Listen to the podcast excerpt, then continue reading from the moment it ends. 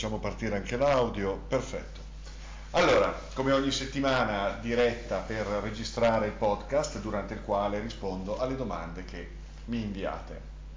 I temi sono quelli della crescita spirituale, la ricerca interiore, la conoscenza esoterica, l'alchimia, l'ermetismo, la gnosi, l'esoterismo, Telema, i grandi maestri, le tradizioni spirituali di ogni tempo e luogo, e anche alcune domande più specifiche proprio relative alla vostra ricerca nell'ambito dello sviluppo delle facoltà interiori o di esperienze di frontiera.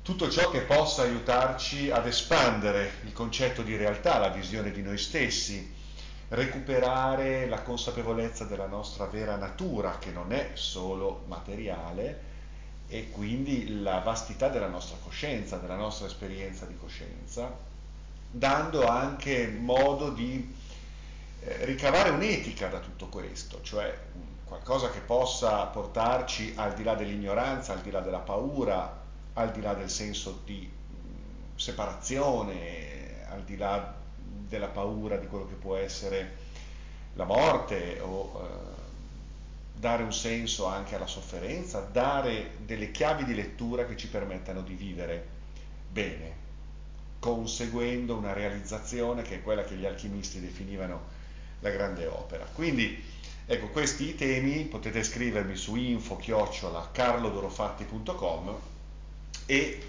sapete che io più o meno una volta alla settimana, al venerdì, al sabato, insomma, rispondo. E prima di rispondere alle domande di oggi, permettetemi di ricordare qualche appuntamento. Abbiamo il 6 ottobre, venerdì, una conferenza a Firenze alla Libreria Salvemini alle ore 17, ingresso libero. Si parla di esoterismo, si parla di nuovi e moderni approcci alle discipline iniziatiche, quindi si parla di meditazione, si parla di esplorazione della nostra sensibilità alla luce anche di quello che sta accadendo, della realtà di tutti i giorni, di questo momento così particolare, così complesso, che molte tradizioni esoteriche vedono come un momento di transizione verso una nuova epoca, verso un nuovo eone. E quindi parleremo dell'esoterismo in questa chiave, cioè alla luce di nuovi paradigmi, di nuovi elementi che ci portano oltre quello che è la conclusione di un'epoca, di un ciclo. Poi vi ricordo che a Terni, dal vivo, al Bloom Spazio Condiviso, in via Galvani 11B, allora, venerdì 13 ottobre e venerdì 10 novembre conduco una serata ad ingresso libero di meditazione. Ok? Quindi portatevi abiti comodi, è necessario prenotare, e comunque se seguite i miei social avrete tutte le informazioni, il numero di telefono da contattare per prenotarvi per queste esperienze di meditazione serale al Bloom di Terni. E poi vi ricordo invece l'appuntamento clou di ottobre sarà domenica 29 a Belluno per un seminario di una giornata di approfondimento sull'utilizzo di Sefirion in quanto strumento di autoindagine, quindi la mappatura delle personalità, la ricerca del sereale, quindi attraverso tutta una serie di dinamiche tecniche che ci permettono di individuare i nostri archetipi, i nostri tipi, gli elementi di cui possiamo essere consapevoli attraverso l'uso di Sefirion, che ci conducano quindi verso una maggior conoscenza di noi stessi. Ecco, queste le date principali. Naturalmente vi ricordo che a marzo, il 17 marzo, parte, siamo nel 2024, parte un nuovo anno accademico, un nuovo primo anno dell'Accademia Acos. Allora, veniamo adesso alle vostre domande, assolutamente, e vado in ordine cronologico, ok? Per non fare torto a nessuno e rispondere a tutti piano piano. Allora, guardate che capelli che ho stamattina, sono veramente sfatto. Allora, eccoci qua. Io le domande non le leggo mai prima, proprio per dare una freschezza Sì, ovviamente se mi mandate poi delle email che includono delle domande le leggo, ma cerco sempre di avere una certa spontaneità e naturalezza nel condividere con voi le mie opinioni sui temi che mi proponete. Allora, l'amica Catherine mi parla del Daimon, anzi mi chiede di parlare del Daimon. Che cos'è il Daimon? Il Daimon è il genio interiore, è quella parte di noi stessi che più legittimamente possiamo definire come sé reale, viatico al sé superiore, quindi è un ente, è una forza, è una parte di noi, la parte più essenziale, che innesca, attiva, interpreta, esprime, se lo lasciamo esprimere, i nostri talenti in funzione non solo della nostra attuale esistenza umana, ordinaria, ma alla luce della coscienza, della nostra esperienza in quanto scintilla divina, in quanto espressione dell'assoluto. Quindi il Daimon è una componente profonda di noi stessi che va liberata, va lasciata emergere, esprimere, è la parte di noi alla quale rivolgerci quando entriamo in meditazione, quando ci poniamo delle domande profonde, è quella parte di noi che meglio interpreta noi stessi sulla scena dell'esistenza umana, alla luce però di una consapevolezza superiore, quindi di una natura che non è solo umana, terrestre, ma è cosmica, è divina. Il Daimon è un principio geniale, è il genio della lampada. E da lì, se noi lo lasciamo esprimere, ad esempio, attraverso l'esperienza della ricerca interiore, della meditazione, o della ricerca esoterica, magica, alchemica, oppure attraverso l'arte. Ecco, l'arte è proprio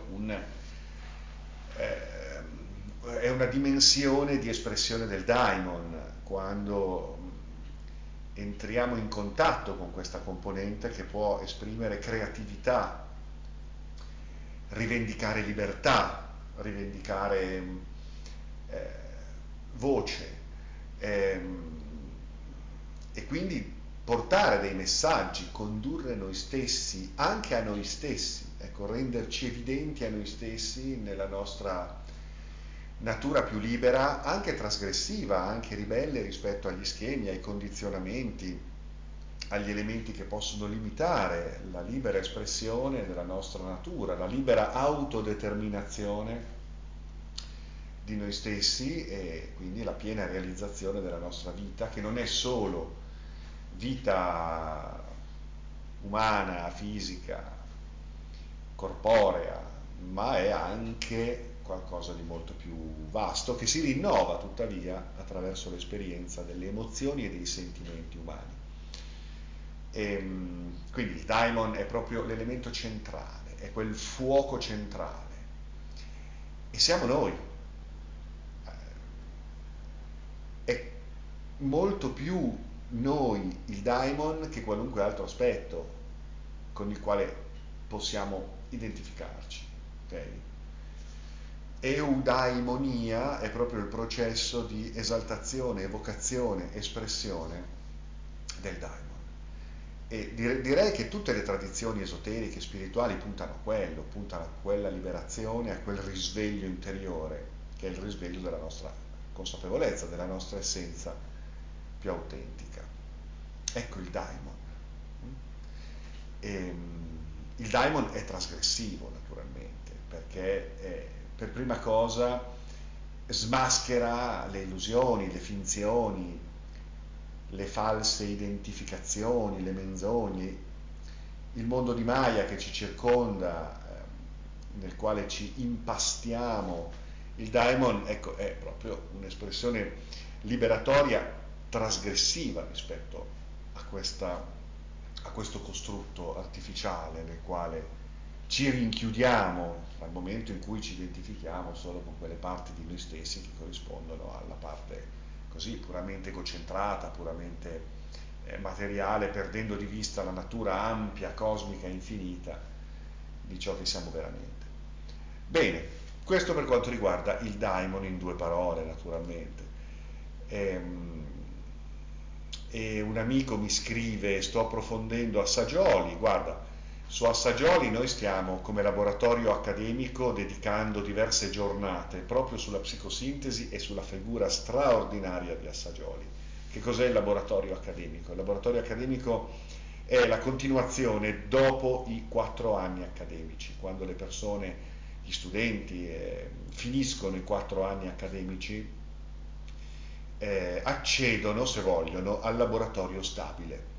E il laboratorio accademico stabile è un laboratorio di formazione continuativa nel quale affrontiamo e approfondiamo ancora di più moltissimi argomenti e personaggi e discipline.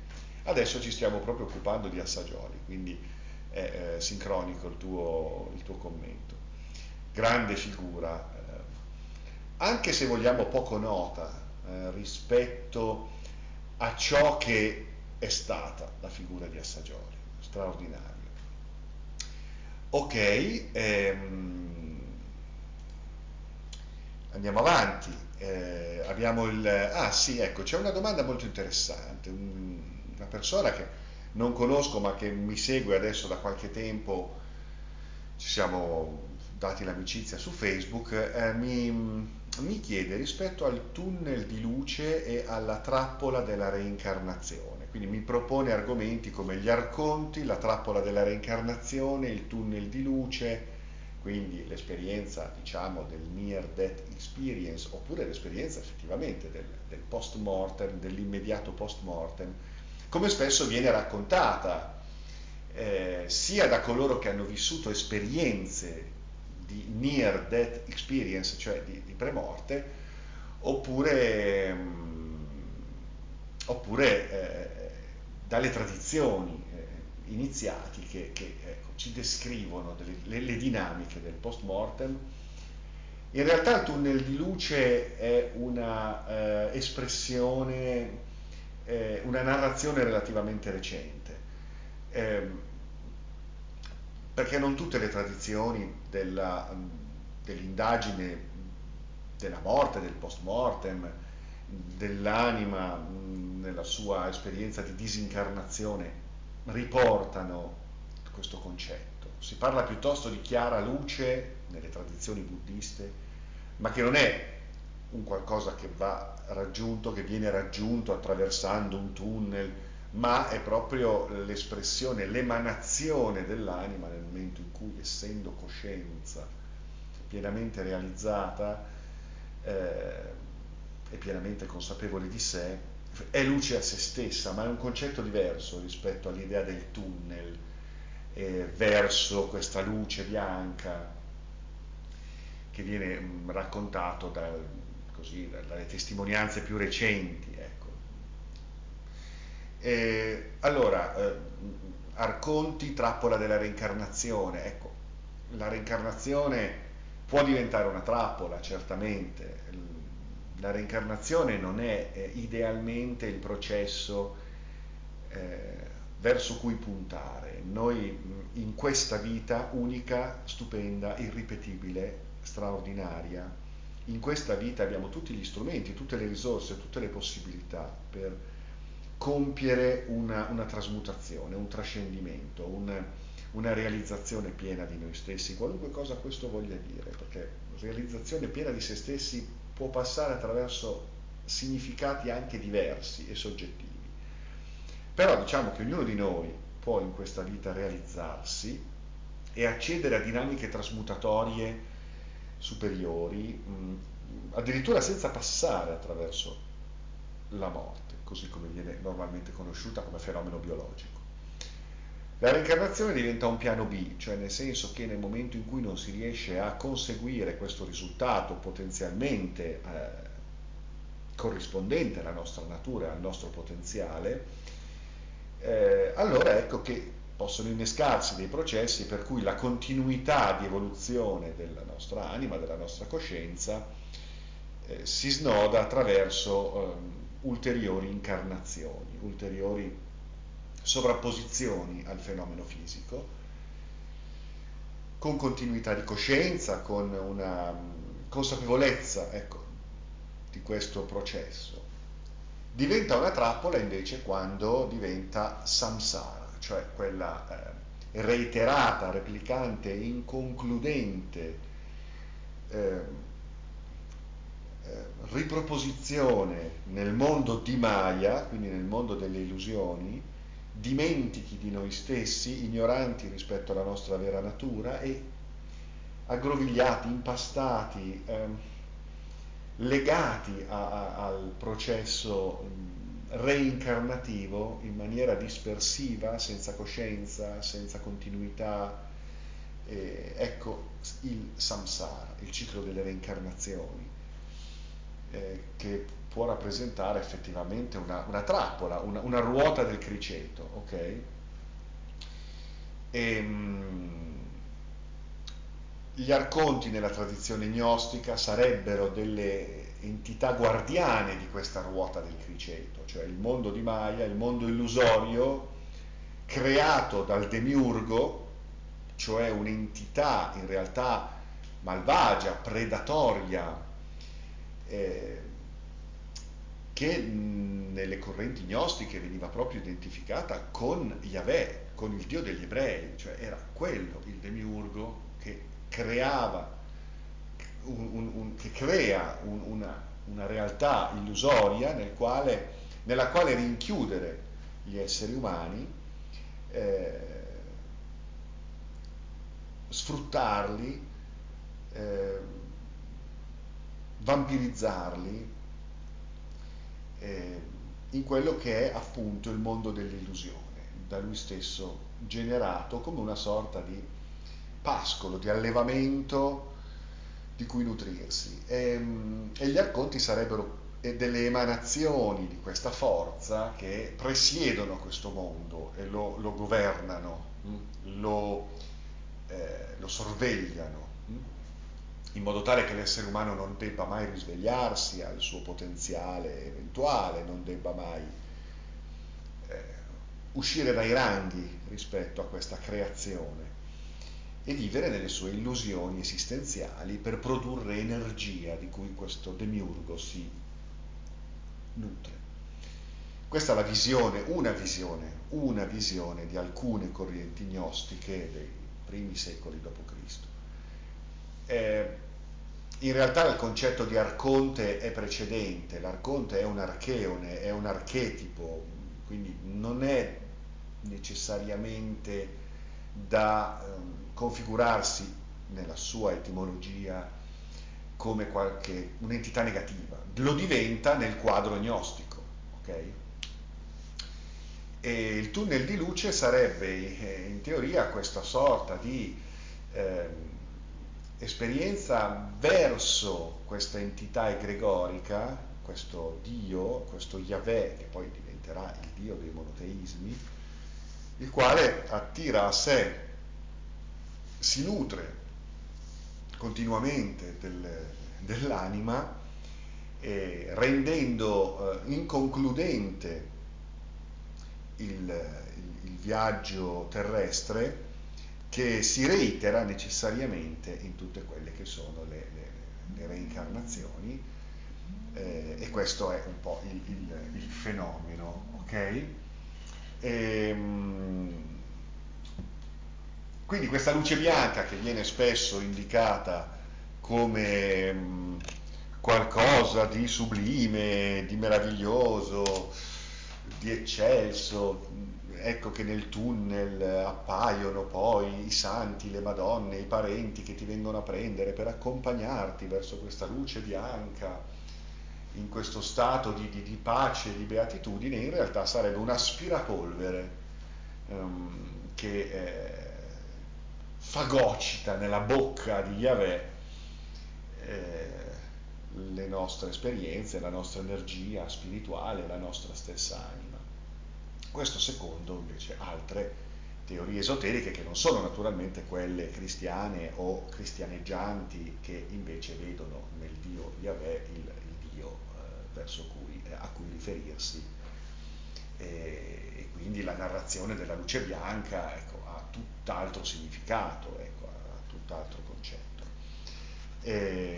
Mentre invece in altre tradizioni non si parla affatto di questo, ma si parla del diventare luce, del farsi luce. È un altro il concetto, non c'è una fusione in qualcosa, ma c'è una comprensione, è un concetto molto diverso rispetto a questa sorta di narrazione che, se vogliamo, può effettivamente costituire una rappresentazione falsata di ciò che accade, secondo naturalmente certe ipotesi.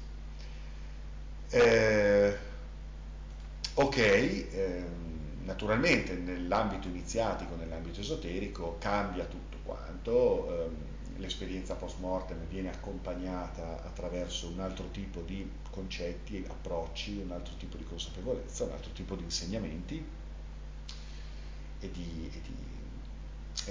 che tengono conto anche di un quadro più ampio. Cioè, il problema della luce bianca è un problema legato al fatto che esistano queste creazioni egregori che hanno preso forza dallo psichismo, da un certo psichismo collettivo, e è quello poi il punto su cui portare l'attenzione, tenendo poi presente che sono fenomenologie legate alle dinamiche della psiche e a delle dinamiche spirituali che comunque fanno anche un po' parte del grande gioco, perché questo oblio, questa ignoranza che ci porta a produrre delle forme pensiero che tutto sommato mettono alla prova la nostra stessa coscienza in fase di rinnovamento, per cui questo risveglio non è solo il recupero di una natura, ma è l'evoluzione stessa di quella natura attraverso nuove prove, e queste nuove prove sono proprio date dal misurarsi con le nostre illusioni.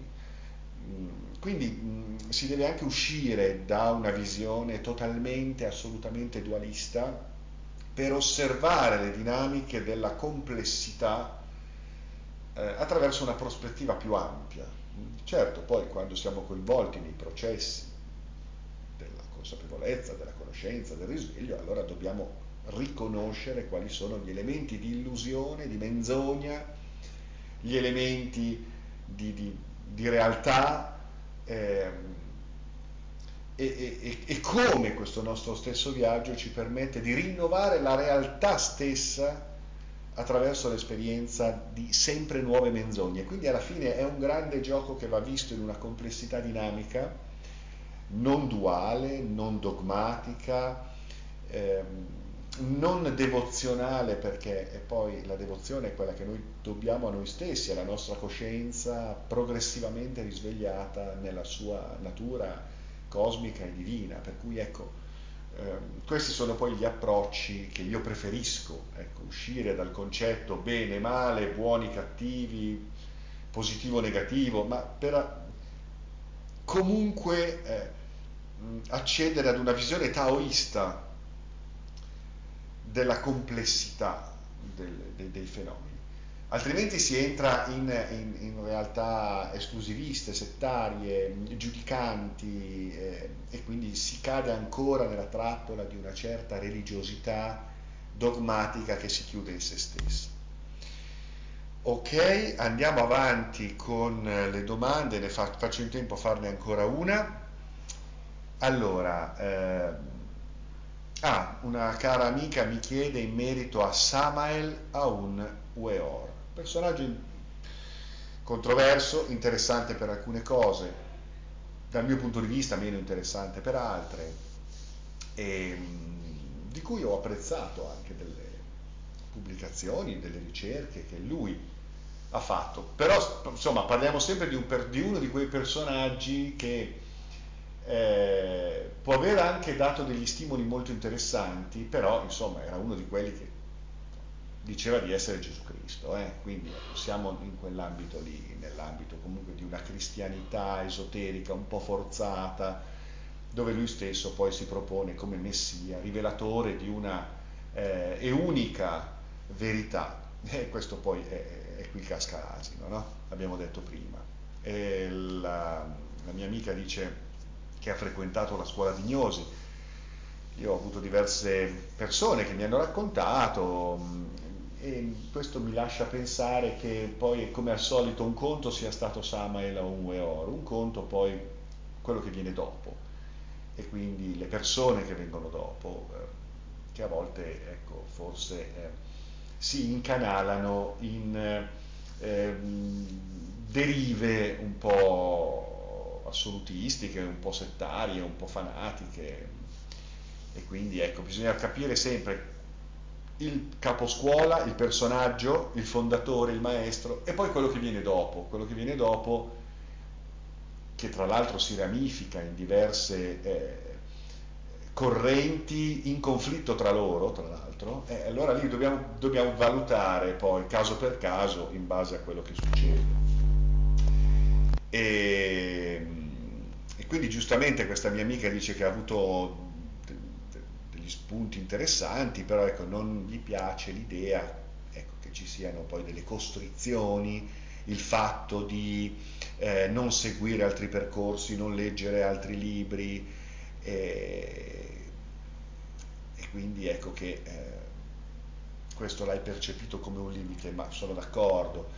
Ripeto, Weor ha fatto delle cose interessanti. Io stesso ho letto Le Tre Montagne, Il segreto dell'aureo fiorire, conosco il lavoro che ha fatto sulla cabala, sui tarocchi, e devo dire che il suo lavoro poi alla fin fine ruota attorno ad un concetto fondamentale, che è quello della non dispersione dei fluidi sessuali, cioè di un contenimento che permetta l'energia sessuale non versata, quindi non dispersa attraverso il versamento dei fluidi, di risalire attraverso poi tutta una serie di processi che vengono favoriti da talune pratiche. Ha ripreso le rune, ha trasformato poi le rune in una sorta di ginnastica runica, ammiccava comunque al tantrismo, perché parla di Maituna, parla di esperienze dove l'energia sessuale e la sessualità sono centrali, però, ecco, c'è questo punto fondamentale per quella scuola, per cui, ecco, la dispersione dei fluidi è vista come qualcosa di assolutamente deleterio, e il contenimento è la via, l'unica via, secondo quella scuola, e questo viene visto in maniera molto, molto severa, anche, no? Rigorosa. E da lì la pretesa, ecco, di avere quell'unica verità e quell'unica via.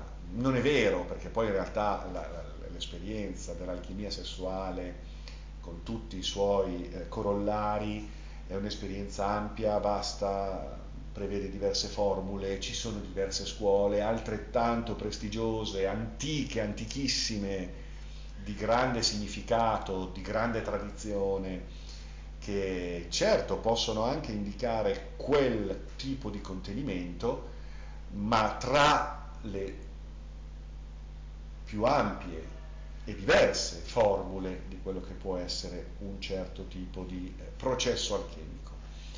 E quindi, ecco, purtroppo a volte anche quando ci possono essere delle interessanti elaborazioni, delle interessanti proposte, perché appunto il lavoro di Weor può essere anche utile da certi punti di vista, poi però si arriva a questa, purtroppo, esclusività, no? Per cui la verità è quella, è solo la mia, tutto il resto non solo non è giusto, ma è male addirittura, cioè, non solo è un qualcosa di errato, procedurale, tecnicamente parlando, ecco, è qualcosa che non funziona, ma viene visto addirittura come qualcosa di malvagio.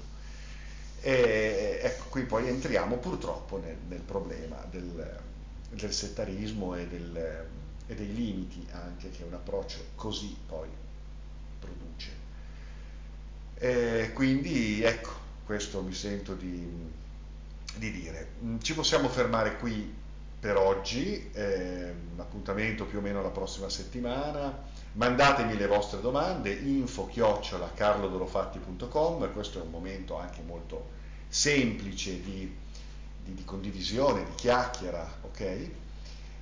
non pretendo qui di fornire degli approfondimenti e vi rimando nel caso alle mie pubblicazioni e all'Accademia che partirà a marzo con l'equinozio dell'anno prossimo.